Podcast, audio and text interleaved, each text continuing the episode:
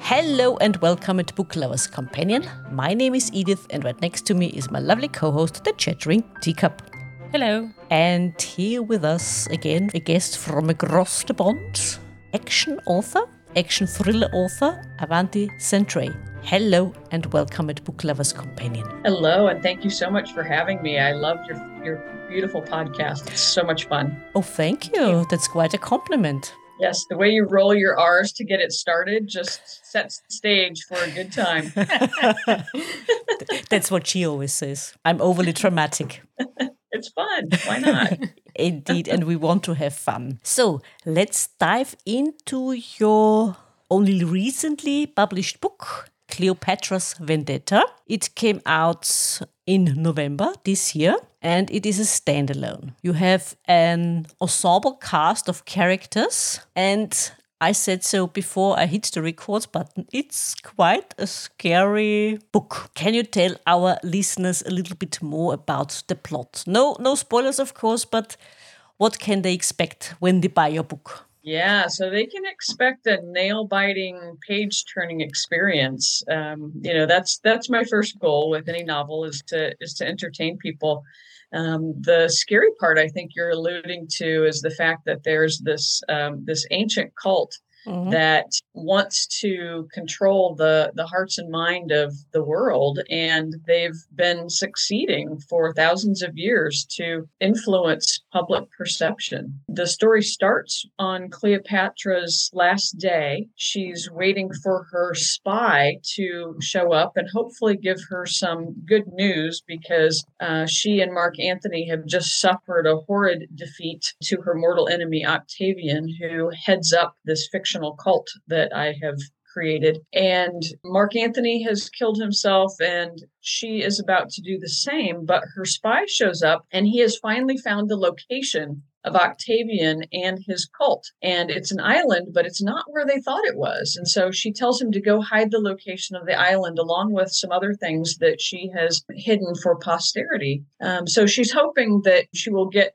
you know, her final revenge against Octavian by hiding the location of his stronghold. Um, so she kills herself, and thousands of years later, uh, we are in Italy with uh, Tim and Angie Stryker, and they're a, a, power couple. He heads up a special ops organization with the Futures Command, and she is a self made CEO. She's um, doing biofuels and trying to help the world, uh, you know, with climate change. And on the surface, they're a happy family. They have a four year old daughter, but underneath, they've been uh, dealing with the grief of the loss of their their infant son. He was just a year old when he died, and as many couples um, face, uh, they just don't know how to deal with the loss of their son, and so they've been fighting.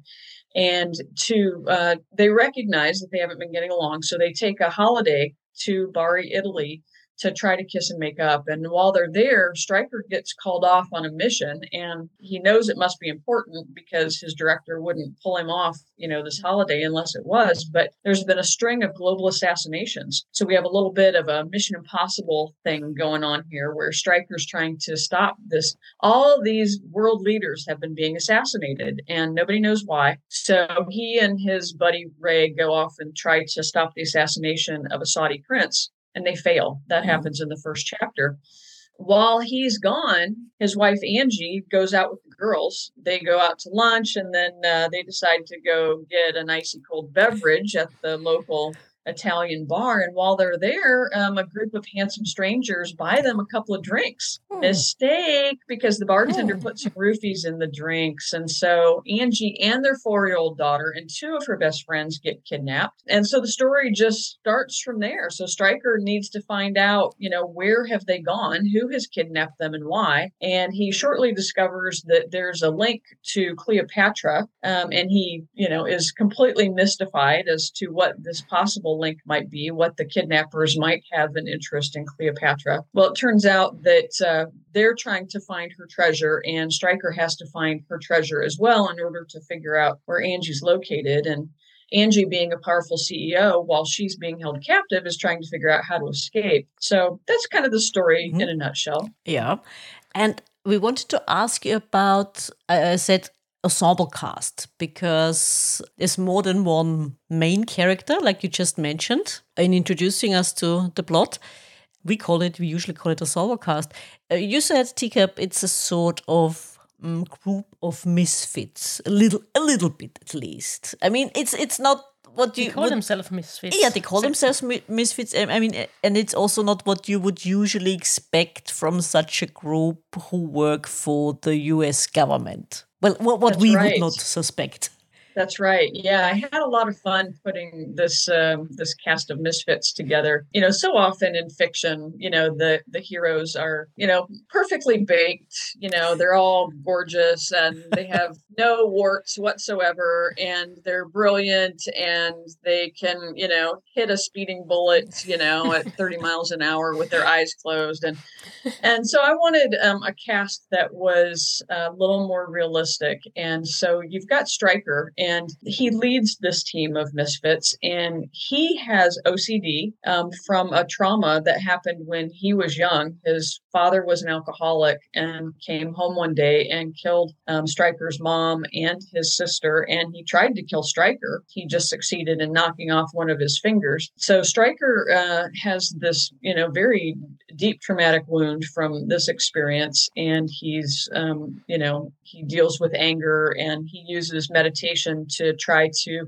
keep he's a, he's a, a redhead um, and you know as um, redheads often are he's he's prone to just blowing his top so he really has to work um, especially when his wife and baby daughter are mm-hmm. kidnapped he really has to control his emotions so you've got his his journey and then his um, best friend and partner ray has ptsd mm-hmm. and he deals with nightmares and he has an enhanced sense of smell and hearing that would have normally kept him probably from you know this type of career but after 9-11 uh, in in my fictional world um, their leadership realized that people could have gifts and not mm. be perfect right Mm-hmm. Sam is Angie's sister, and she is the most charming woman you can possibly imagine. So they sent her in kind of as a seductress, and uh, she loves that. You know, she absolutely gets off on being able to seduce men and women. Um, she can't commit to any sort of relationship to save her soul. She um, gambles and gambles a little bit too much. So she has her own warts and flaws as well. And they're um, one of their their coworkers uh, used to be a Navy fighter pilot, mm. and she lost the use mm. of her legs. And uh, their director um, is gay. Uh, she's gay before, um, in her mind, before it was hip, before it was hip to be gay. So she's learned to.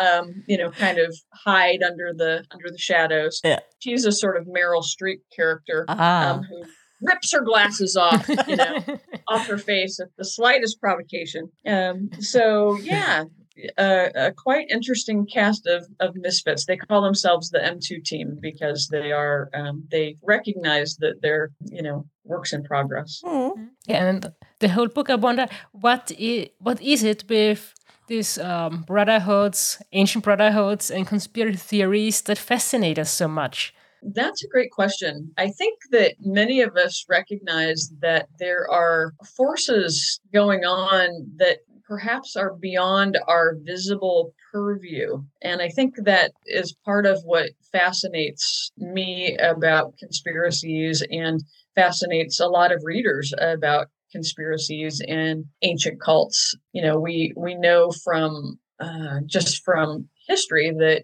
uh, there have been a number of you know real life mm-hmm. cults and to this day, there are fascinating cults that uh, the news illuminates with various lawsuits and the like. I'm thinking of a recent example in Los Angeles. But I think that there's, I don't know, as a, as a human being, um, I'm always fascinated with secrets and things that are are going on behind the curtain and and i've been in in positions of leadership as well and uh, in my um, prior career and there's things that that in a position of leadership you can't tell, right? Mm-hmm. So, mm-hmm. our political leaders, um, for the safety of the country, uh, can't always share everything that's going on. And I think that we as humans, we want to know, you know, we're fascinated by secrets and and what's really going on. And the one there's a couple themes in this novel, and one of them is about propaganda. Yeah. So mm-hmm. the cult was a perfect antagonist for this idea of uh, bringing in the history of propaganda into the story and uh, talking about how um, propaganda. Uh, one thing I didn't realize until I started researching the novel was that Cleopatra was primarily defeated because of the propaganda that uh, war that Octavian waged against her and Mark Antony. He mm. put up all these leaflets and uh, posters and the like to make her out to look mm-hmm. like a, a harlot mm-hmm. um, and uh, you know queen of the devil and and all of this and so propaganda has been underway for thousands of years being used um, in military campaigns even and you know to to bring it back to your question i think that um, you know it's it's it's useful and enlightening to think about you know the different groups that mm-hmm. might be trying to influence our, our thinking so mm-hmm. this this cult was a, a, perfect vehicle to to mm-hmm. do that mm-hmm. and as you mentioned propaganda mm, where do you think is the um, does like um, advertisement or public relation turn into propaganda oh. where's the point yeah it's it's maybe a spectrum right mm-hmm because one person's truth is another person's lies. And the way I see it is on this spectrum, you've got public relations and marketing, which, you know, I do and most small businesses do, but that's more awareness and mm-hmm. and sharing what you have as a product, right? You know, hey, I've got this this great book and these people have said all these really neat things about it and if you're looking for this type of book, right? If you're seeking a Da Vinci Code meets Mission Impossible type of story or something along those lines, you know, click here and and check it out, right? Mm-hmm. Um, but there's nothing uh, deceitful about that, and uh, people can go and they can look and see the good reviews and the bad reviews. I think where it really becomes propagandized is where people are sharing things that they know are are outright lies right? And where they're uh, perhaps using um, deceitful ways of sharing that information. So, you know, one of the things that we've been seeing here in America, and perhaps you've been seeing it there in Vienna as well, is artificial intelligence, mm-hmm. um, uh, social media profiles who are sharing things about, you know, one side of the political spectrum or the other. And they're they're not even real people yeah. They're sharing things that are known to be false. Mm-hmm. Um, you know, they're not factual at mm-hmm. all. And I think that's you know the far far end of the of the spectrum. Um, so you know, truth is a little bit of a, a liquid thing, right? Mm-hmm. Because mm-hmm. there's two sides to every yeah. coin, and you can say, you know, this coin is heads. Yeah. Well, that's partly true. You know, because the coin also has tails as well. Mm. You know, mm. the glass is half full and half mm. empty. So I think it's up to each of us to figure out because we all get a chance to decide whether we want to believe the glass is half full or empty um, or just appreciate the glass. And mm. so that's you know kind of what i'm trying to encourage people to do in this novel is to check their sources think mm-hmm. for themselves and try to figure out where the information mm-hmm. that they're getting falls on that spectrum you know yeah. is it an outright lie that somebody's mm-hmm. telling trying to make me do something or is it uh, you know uh, an innocent black friday sale that is you know making me aware that there's a pair of jeans that you know i might want to pick up while they're on sale yeah. so so that's my thought. Yeah, you're also mentioning um, deep fakes mm. in your book. So, um, how is um, a regular person mm. supposed to decide what's true and what's not if there is so much technology behind it to make mm-hmm. it seem real. Mm-hmm. Mm-hmm. Yeah, this technology of, of deep fakes has really exploded in the last couple of years. And I think uh, one of the things that we saw on Twitter, at least before a few weeks ago, is that although there were deep fake videos uh, there were also people um, letting you know that this was a deep fake video, and the technology, um, I think, uh, up to now has been somewhat um, expensive. And there are what's interesting is that the technology to identify the deep fakes is growing at the same level as the mm-hmm. technology to create the deep fakes. So there's artificial intelligence now that can look at a video to look at it almost bit by bit you know, mm-hmm. to see if it's mm-hmm. been digitally altered. Okay. Um, so I think that that's, you know, nice. Um, I think, you know, as individuals, I think that, you know, if we see our friend, someone we trust, post a video on Facebook of, you know, the meal they had last night or, you know, they went somewhere.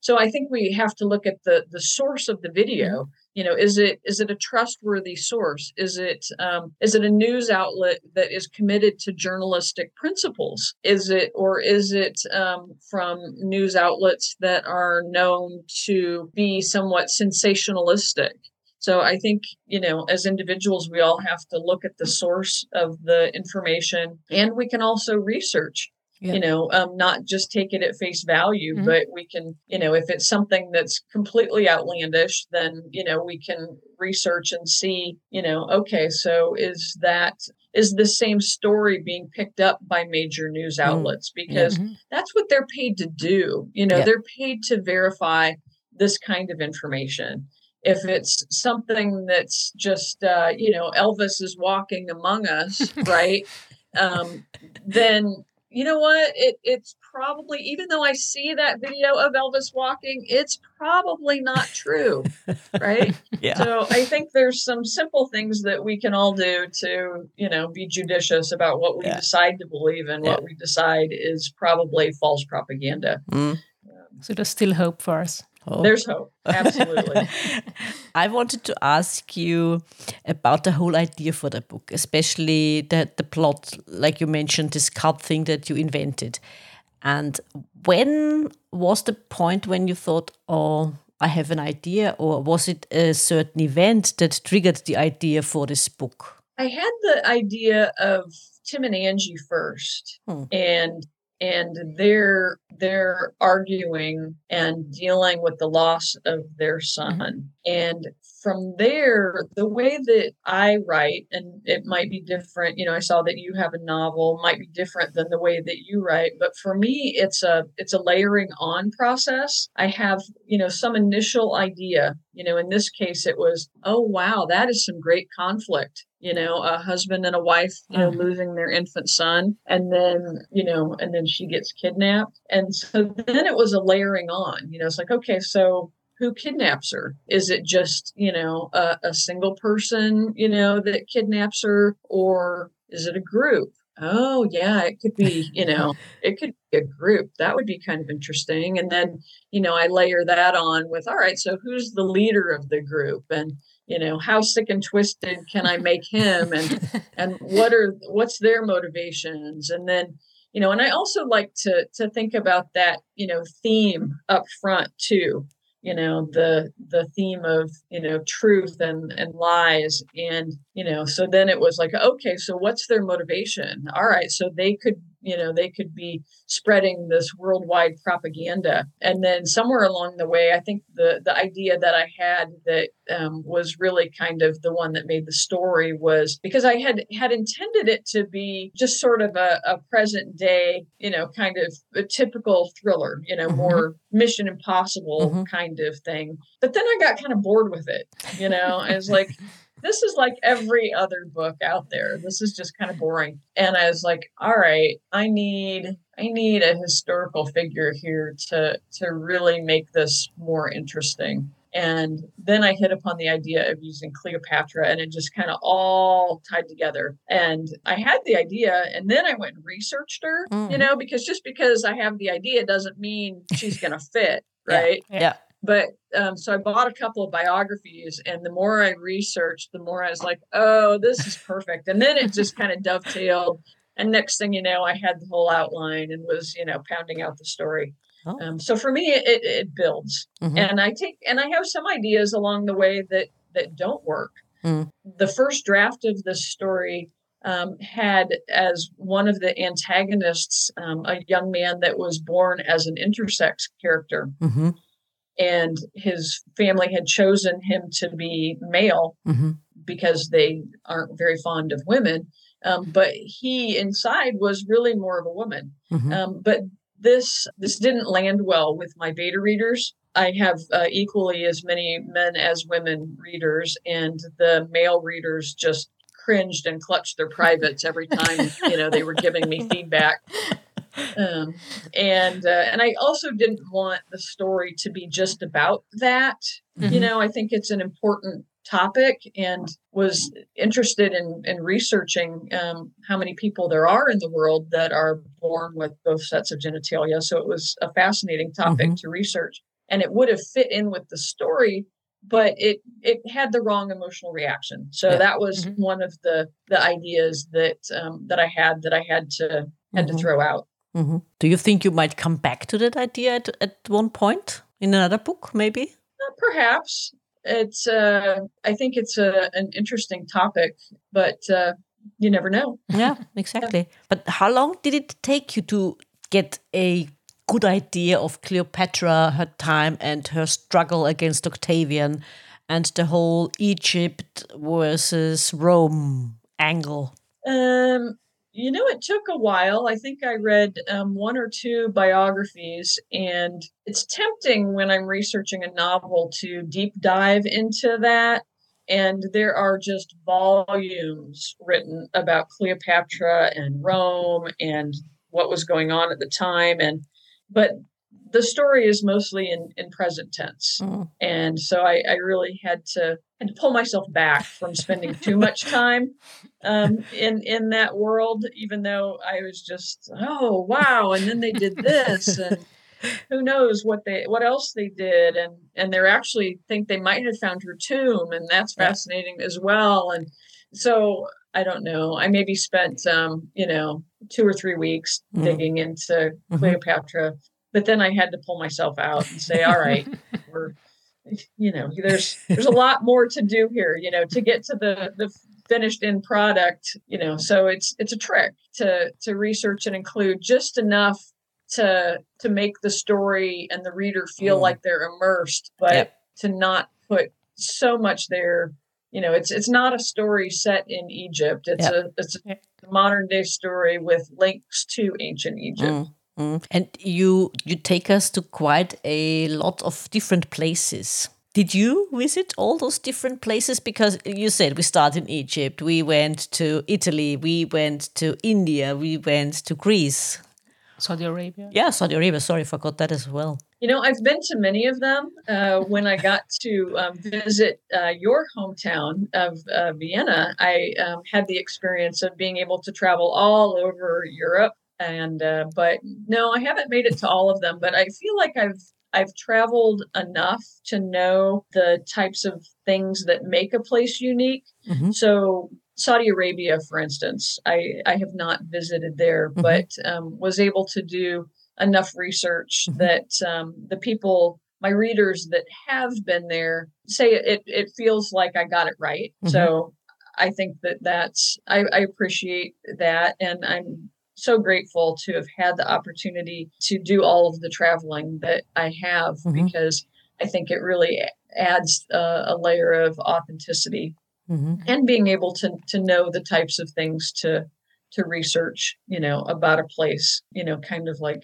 things like what does the air feel like, mm-hmm. you know, or what are the what are the smells, or what's the unique um, what are what's the unique food, and uh, what's and I also um, when I meet people, um, it's kind of fun to see if they've traveled to any of these places. So I was at a party once when I was working on the Doomsday Medallion, and I met somebody who had recently been to Turkey, mm-hmm. and I had um, a couple of scenes set in Turkey, and I said, "Well."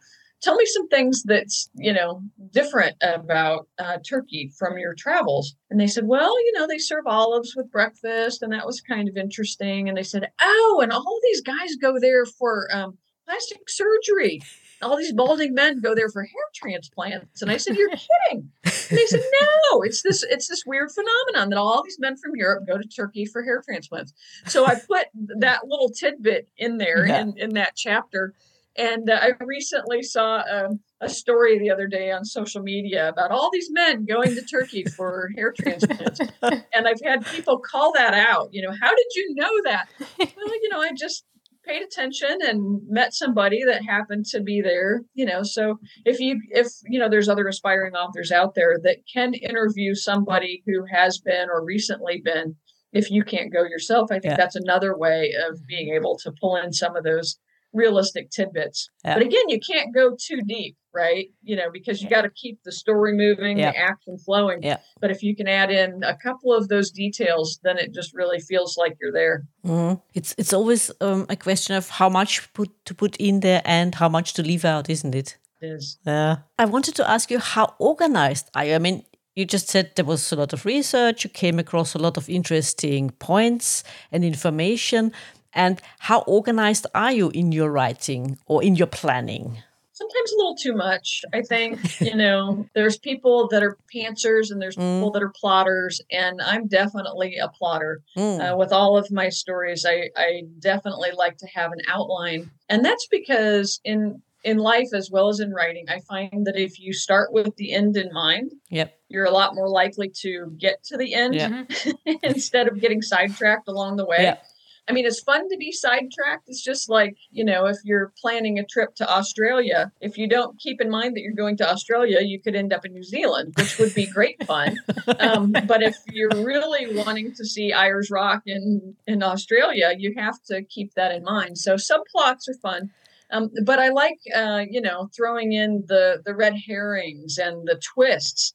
And you know, solstice Shadows, one of my VanOps novels, has just this amazing twist that if I hadn't known what that twist was going to be at the the end of the novel, I couldn't have laid all of this groundwork along the way. Mm. So I I definitely have pretty extensive outlines to where um, when I sit down to write a chapter, really what I'm adding is details about that particular place and the dialogue. But I know the main conflict for that chapter. You know, I know the outcome of that chapter. I, have already got my uh, my characters um, and their personalities identified. So so I, I plan and organize quite a bit ahead of time. Mm. And the book seems quite organized too because there are let's say quite short chapters and we with each chapter we jump from one scene to another uh, place and it yep. makes it very fast paced because of that and you mm-hmm. always want to read on mm-hmm. and, and, it's like in, in, in films you jump from one scene to the next and back again mm-hmm. yeah I, uh, when i'm writing it's almost like i'm seeing the movie you uh, know yeah. unfold yeah, yeah. I know and, what you mean. Uh, you know, when I have my outline done, I'm I'm seeing it play out like like a movie um, in my head, and yeah there's a lot of people that just write in one character's point of view and and that works as well for so many books but for me i like the added tension mm-hmm. that i can bring to the story by having for instance the bad guy's perspective or even um, like tim and angie you know he's trying to find her and she's you know stuck in this cell. And the the tension that that you have from being able to go back and forth between mm-hmm. their varying points of view because she knows things that he doesn't and he knows things that she doesn't. And so as a as a reader you're you're knowing it all and you're just like oh i can't wait for her to figure this out or oh when's he gonna get that? Yeah. Um, yeah. So I, I, find that uh, you can really ratchet up the tension and, and make it more of a page turner yeah. by yeah. having multiple points of view. And yes, you have to have a lot of that planned out ahead of time. But I find that I also need to be open to ideas as they come while I'm mm-hmm. writing. Mm-hmm. And and that's uh, you know that's a trick too. It's like um, oh you know here I am pounding away and oh gosh I you know didn't know that about my character you know or whatever. And as long as it fits in with their mm-hmm. overall yeah. personality, um, it's it's a lot of fun. That yeah. discovery process as uh-huh. you're writing. Mm-hmm. Yeah, so that that's where the the fun comes into that, and I just really like the putting the the twists and the puzzle parts together and having it all kind of come together at the end. That to me is just so much fun. Yeah, and was there ever a point either in this book or in the others? When your character was looking over your shoulder and said, mm, Come on, what are you doing to me? Not that. I'm not sure. I, my my characters don't get quite that personified. Okay. You know, I know many authors have that experience yeah. where they feel like their character is sitting on their shoulder. My mine don't um, don't talk to me in quite the same way. yeah, they um, they they they definitely um, you know, it's it's more like my muse or my subconscious definitely comes up with some ideas. And uh, you know, some of the characters, you know, I've written three books in the Van Op series, and um, Maddie, Will, and Bear are are pretty real to me now. But mm-hmm. uh, they're um, I wouldn't necessarily say that they're talking over my shoulder. Mm. So you're still the boss. yeah, um, the boss. You said there are a lot of themes and topics in your book, in this one, I suppose in the others as well. Is there anything as a writer you would never touch upon, aside from killing dogs, of course, which is no, a no gosh, no, no, no, no. Don't don't like killing any of the pets, and uh, you know, I I don't like you know killing children either. Mm-hmm. You know, the, in some of my books, uh, children definitely are in danger, mm-hmm. but uh, you know, I think there's a, a good versus evil thing going on in my books. I've I've covered some pretty touchy topics. You know, sex trafficking mm-hmm. is a topic in this book. Yeah. You know, there's some, you know, my books aren't uh, like erotic. So some mm-hmm. of all that kind of stuff, mm-hmm. um, you know, I, I don't really fit. And uh, if there's any kind of, you know, torture sort of mm-hmm. stuff, it's, it's off mm-hmm. screen, mm-hmm. you know, yeah. where it's, it's, yeah happened, but you know, we're dealing more with like the aftermath. Mm-hmm. So in this novel, for instance, one of our characters is actually whipped by yep. you know the commandant, the head of the yep. cult. But we don't see it happen and we're definitely not in her perspective yep. when it happens. So I think uh, you know, I'm I'm game for kind of whatever the story uh, requires, but I'm also sensitive to, you know, I'm I'm not doing violence just for the sake of yeah. violence. And as a matter of fact, my first three novels, Maddie, Maddie Marshall, she's into nonviolence. She's mm-hmm. an Aikido mm-hmm. expert with some special martial mm-hmm. arts abilities. And you know, everybody around her is, you know, much more shoot 'em up, bang bang. And she's like, you know, why can't we all get along? Can't we bring this to a peaceful resolution? You know, yeah. Aikido yeah. is all about using their energy against themselves to bring back a peaceful resolution. Yeah. Um, so, you know, so I think um, sex trafficking, for instance, is an important topic. It, That was another one that was um, kind of gut wrenching to research. But I'm, uh, you know, uh, like we said in the beginning, uh, my aim is for my books books to be entertaining. Mm-hmm. mm-hmm. Uh, so, um, you know, if I can raise a little bit of awareness about mm-hmm. sex trafficking and, uh, you know, encourage people to be safe while they're traveling yep. and some of that, uh, but they're they're meant to be fun. Yeah. Um, so I think to answer your question, anything that's um, you know uh, doesn't serve a purpose for the theme or the yep. story or isn't fun yep. would not be something that would would be in my story. Mm. There's also a lot of uh, spy technology in the mm. book, mm-hmm. and I wonder how we both these, wonder actually don't we? Yeah. How do these microphones work? Uh, the ones the ones in the in, in the moment also teeth. in on this sub vocal microphone. I mean if do they whisper or because if they speak i guess they would be yeah. heard by someone. Yeah, I've I've never actually used one, but my understanding is that they're um, so for those who haven't read the book, what we're talking about is um, they're called molar mm. Microphones. This is real technology that our military uses. Okay. Um, and my understanding is that they take a cast of the teeth uh-huh. so that the microphone fits like on top of the teeth. So uh-huh. it's almost like you're wearing um, braces or like a night guard or something. Uh-huh. So you've got okay. this thing over a couple of your molars, and then it it uses bone conducting technology to transmit the sound as well as you know you're it's almost like you're hearing in your ear mm-hmm. um, is my understanding and it's they say it's it's a, a sub vocalization so mm-hmm. it's like i think less than a whisper uh-huh. um, okay. to to speak into it. So I think it would probably be something that um, you know, if if you were going to say something and you were reading a newspaper, you might you know uh, you know bring the newspaper kind of up close to your face, or you know you could um, you know act like you're taking a drink and you know sub vocalize or you know whisper into mm-hmm. your microphone. But it's mm-hmm. fascinating technology, absolutely. Yeah. yeah. and also the silicon masks because I was. Uh, they were there every time and they got new ones. Mm-hmm. Uh-huh. Is, cool. this, is, is this real? I mean, real stuff?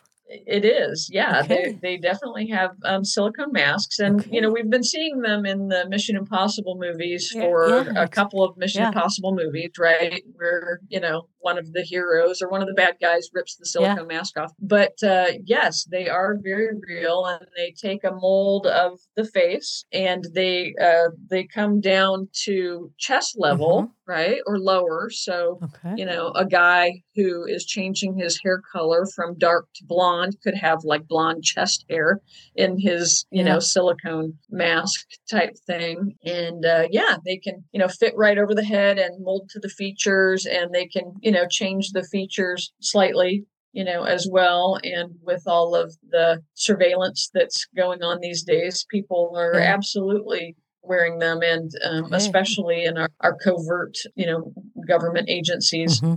I think they've been perfecting and, and wearing yeah. them for some time. Yeah. You know, you can even get one, you know, on the internet just as a regular citizen. You can get them now. Um, okay. But, yeah. But I guess the structure, the bone structure of the head would have to be similar. That's where you use the mold. Mm. Right. So I think that they, you know, have a way to take a mold of your of your head. Mm. And then uh yeah.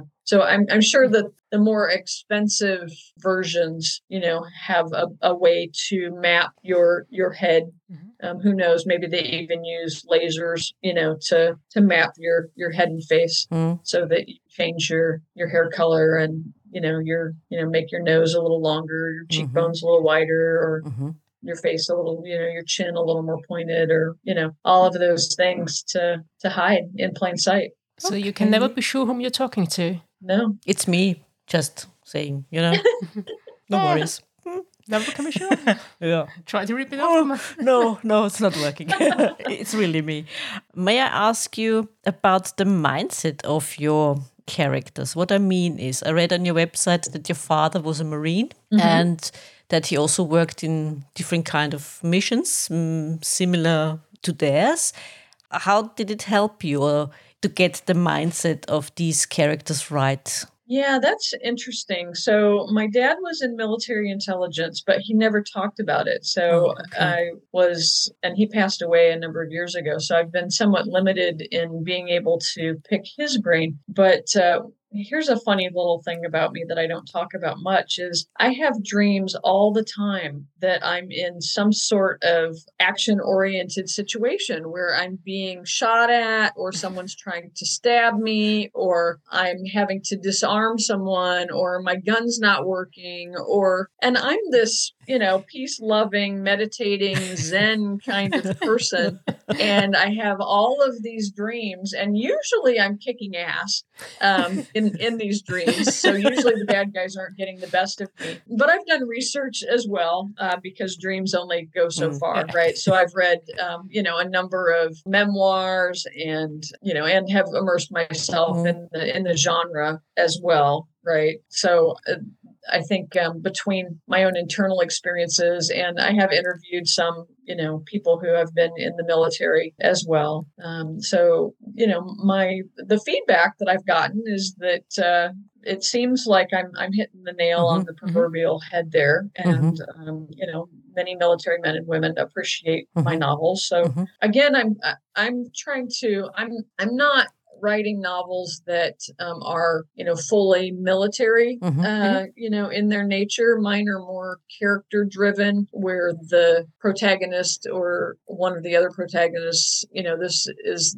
is their their career but they're real people mm-hmm, with real mm-hmm. issues and they're not obsessed with the style of gun that they have you know unless they're a bad guy petting their sniper rifle or something but you know again it's about the the level of detail for this type of of book and mm-hmm. it's not uh, it's not the the hardcore military espionage mm-hmm. um, it's it's not fully true to life um, you know i think that um, in in reality you know so in from my understanding in, in real life you've got um, you've got officers who are what we would think of as you know sort of secret agents cia mm-hmm. agents who are trying to turn people for information mm-hmm. and then you've got covert ops mm-hmm. warriors who are more the guys who go in in the middle of the night and do the mm-hmm. assassinations and mine are kind of a merging of the 2 mm-hmm.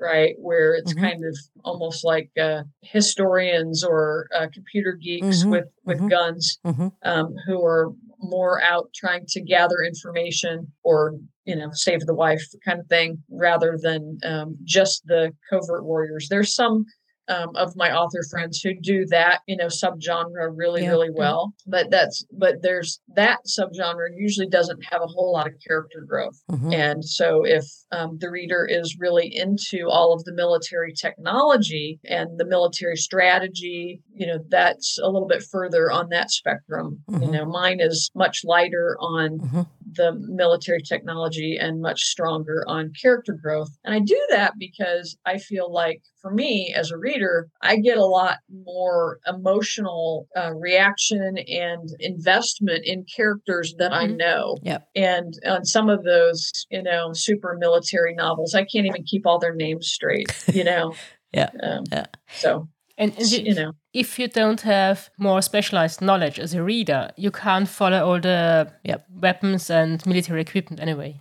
Yeah, exactly. Uh, uh, psychology also plays an important part in this book because your characters have to get into the mind or in the mindset of not just their opponents, but also I mean, Sam has to get into the mind of Cleopatra to find the clues or, or find their way to Angie. Yeah. So how important? Yeah, I mean, it is important, and, and it is important. Yeah, absolutely. And psychology has always been a fascination for me. I, I love it. Um, so it's it's a lot of fun to bring that into the book and and um, yeah, so Sam, who is part of Stryker's team and Angie's sister, is just as desperate as Stryker yeah. to get her baby sister back. And she's, you know, got this idea that, uh, you know, Cleopatra may have, you know, hidden this gold journal somewhere. They've they're pretty much on this wild goose chase yeah. to try to find journal. And so Sam is reading everything that she can get her hands on to try to get yeah. in Cleopatra's head. And the things that she learned help her solve the, the puzzle. And the bad guys have been trying to find uh, the same stuff and for thousands of years, but they have underestimated Cleopatra and they've never tried to get in Cleopatra's head. Yep. So they didn't know what to look for. Um, so absolutely, psychology yeah. is is essential, and and the the character arcs of both Stryker and Angie. You know, are they going to get back together? They were talking. The divorce word yep. came up yep. in in the fight that they had the night before all of this happens. So they have to um, do some soul searching uh, in order to figure out. You know, can this marriage be saved? Should the marriage be saved? Do we want the marriage to be saved? Mm. So you've got that dramatic question going on at the same time. So it's a it's a rich, richly yep. textured story yep. with a lot going on. Exactly. Yep. They learn a lot about themselves, don't they? Stryker as well as Angie. Yes. Yeah. Yeah. I also wanted to ask you about life under the paw, of course, since we saw your your mug with your tea. How how important is it living under the paw for an author? Living under what? Under the paw of your under the paw of your dog because we my, we are living dog? because we are certainly living under the paw. So our CEO, you know. Yes, I saw that on your webpage. Um, you know, the living under the paw of my dog. So I have two dogs, huh. um, and uh, one of them is much more demanding, and hmm. surprisingly, it's not the alpha dog. The, the alpha dog, uh, she just sits um, and guards the house and wants to be fed and her belly petted. But the other dog, beta dog, is a is a German Shepherd who I think this is her very first lifetime as a a dog because she's scared of everything. Um, we're fortunate enough to have an acre, and these big birds, these vultures, fly over, and she looks up and she thinks they're gonna, you know, swoop down and carry her away. So she barks at them, but she is obsessed with her ball. Mm. And so, any moment when I'm not writing um, or marketing, I uh. am theoretically supposed to be making the ball move. That is okay. my that is my job, is making the ball move. And fortunately, while I'm outside walking with her or making the ball move, sometimes I get some really good ideas for some of my books. Ah. So I keep my phone with me, and as we're out playing with the ball, sometimes you know the subconscious mm-hmm. gets a chance yeah. to work out those thorny problems yeah. about you know because when you're outlining or even you know telling the story, sometimes I get to you know oh this conflict here isn't quite what I thought it was going to mm-hmm. be when I was doing the outline, or you know whatever issue I might come up with, and and out playing with yeah. the dog helps me work yeah. through that. So, yeah. so I'm under her paw, but uh, I I use it to to serve my needs. Yeah, essential work. Yes, she's yes. doing. And, and for those who who aren't seeing, um, my coffee, my tea mug says "Dog Mom" and it has a number of dog biscuits on yeah. it. So yeah. that's what we were referring yeah. to as under the paw. Does will it remain a standalone, or have you also plans of writing further books with those characters? That is remains to be seen. Ah. Um, once I finished it, I was I've been trying to think about how to carry it on, and so far that germ of an idea that I can build on has not, you know, there's certainly kind of obvious ways that I could make it happen. Um, you know, some of the ways that people usually carry on, like a movie franchise or a book franchise, where, you know, the, anyway, um, you know, some of the things that happen at the end maybe uh, you know are revealed to be different than what we thought or whatever but i haven't found uh, this book is so special and so perfect you know the level of conflict between the main characters mm-hmm, mm-hmm. Um,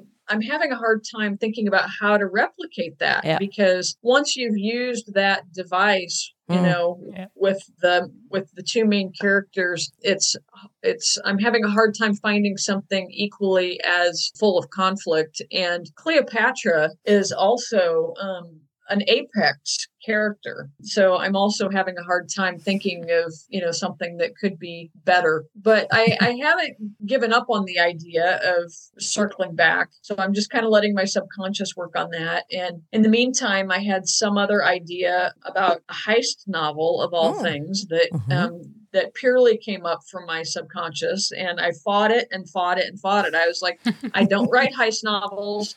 I don't read heist novels. I don't and and yet I had this idea that just would not let go. So I'm about halfway through that book. I've taken a little bit of a break while, hmm. you know, doing all of the marketing for mm-hmm. Cleopatra, but that one I may just need to finish just because it it just it was so funny. I fought it and fought it and fought it. And one day I sat down and I was like, all right, fine. Uh, let's just see where this goes. And I outlined the whole bloody thing in six hours. Okay, now we've talked earlier yep. about how it normally takes me like two yep. months, three months, yep. six months to mm-hmm. outline a story. This whole thing just went bleh. It was almost like, you know, I vomited up this this this outline of this book. And I thought, huh, well, maybe I should write it. So yeah.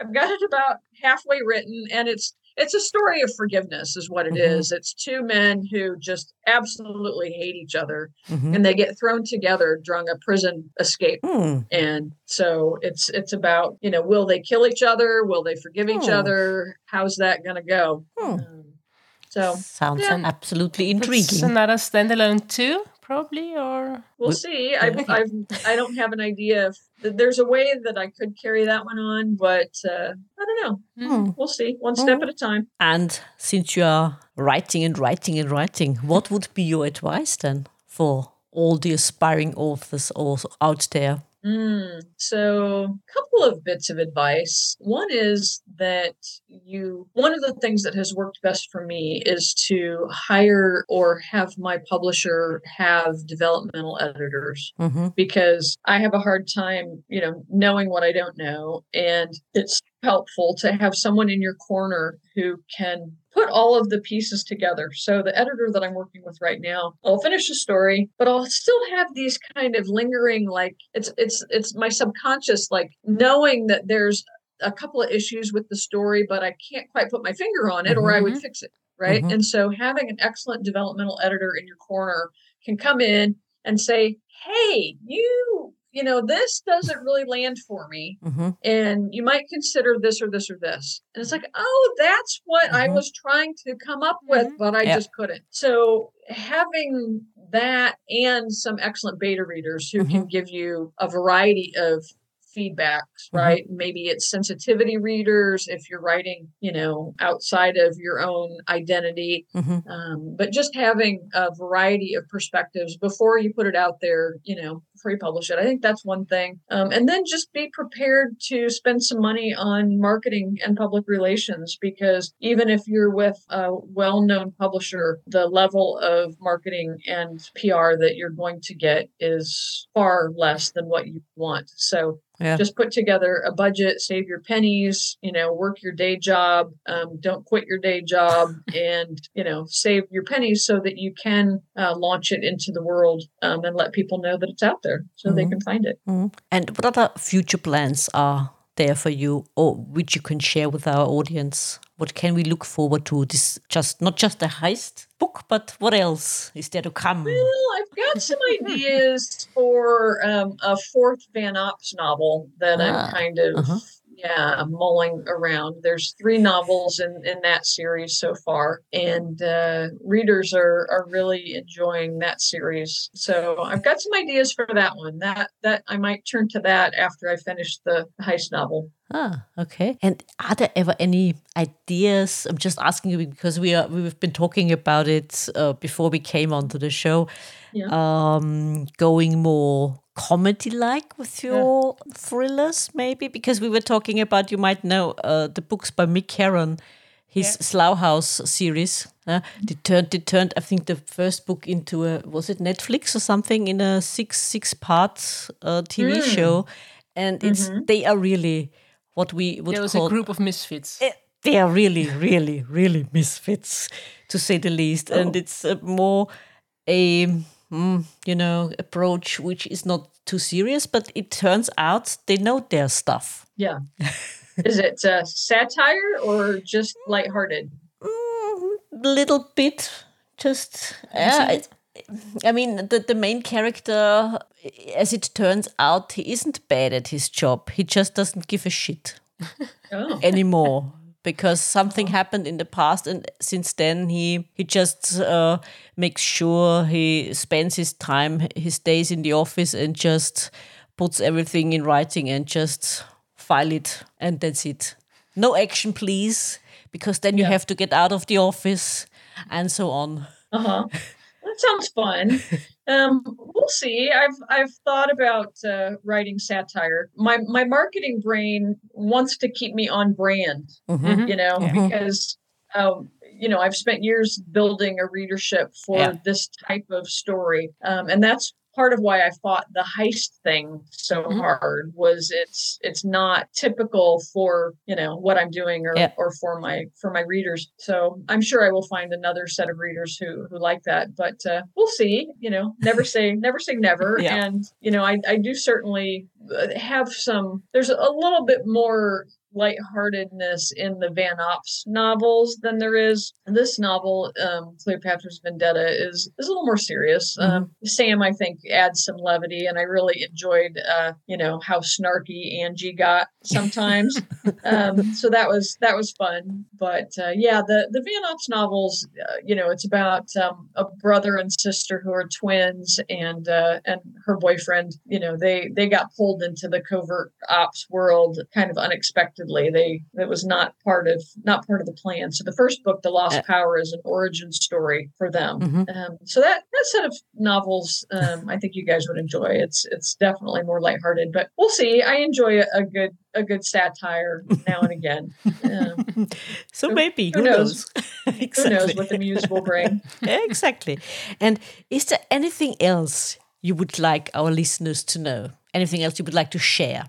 Would like to share that if they're curious at all about my work, they can download the first six chapters mm-hmm. of The Lost Power for mm-hmm. free in exchange for their email, which I promise to only send them really fun things um, and not very often. Uh, so they can go over to vanops.net if mm-hmm. they, and there's some very fun trailers about mm-hmm. Cleopatra's Vendetta that they can see at vanops.net. And uh, that redirects over to my avanticentrae.com website. But as we know, my name is a little bit hard to remember than just VanOps, which is V A N S dot net. So they can head over there, watch some trailers, uh, download the first six chapters, and and see if my work might might resonate with them. So that's kind of what I'd like to to mm-hmm. leave them with is just thanks for thanks for listening and getting mm-hmm. to know me a little bit better mm-hmm. and head over there and yep. see if they might like my work. They should definitely because we enjoyed reading your book and look, we're looking forward to more. Yep. Yep, definitely, don't we? Okay. So Avanti, thank you for joining us. Thank you for thank making time you. for us. It was great talking to you. Thank you. You did enjoy this episode as much as we did? Then hit subscribe and don't miss the next episode. Also, make sure to follow us on Twitter, Facebook, and Instagram.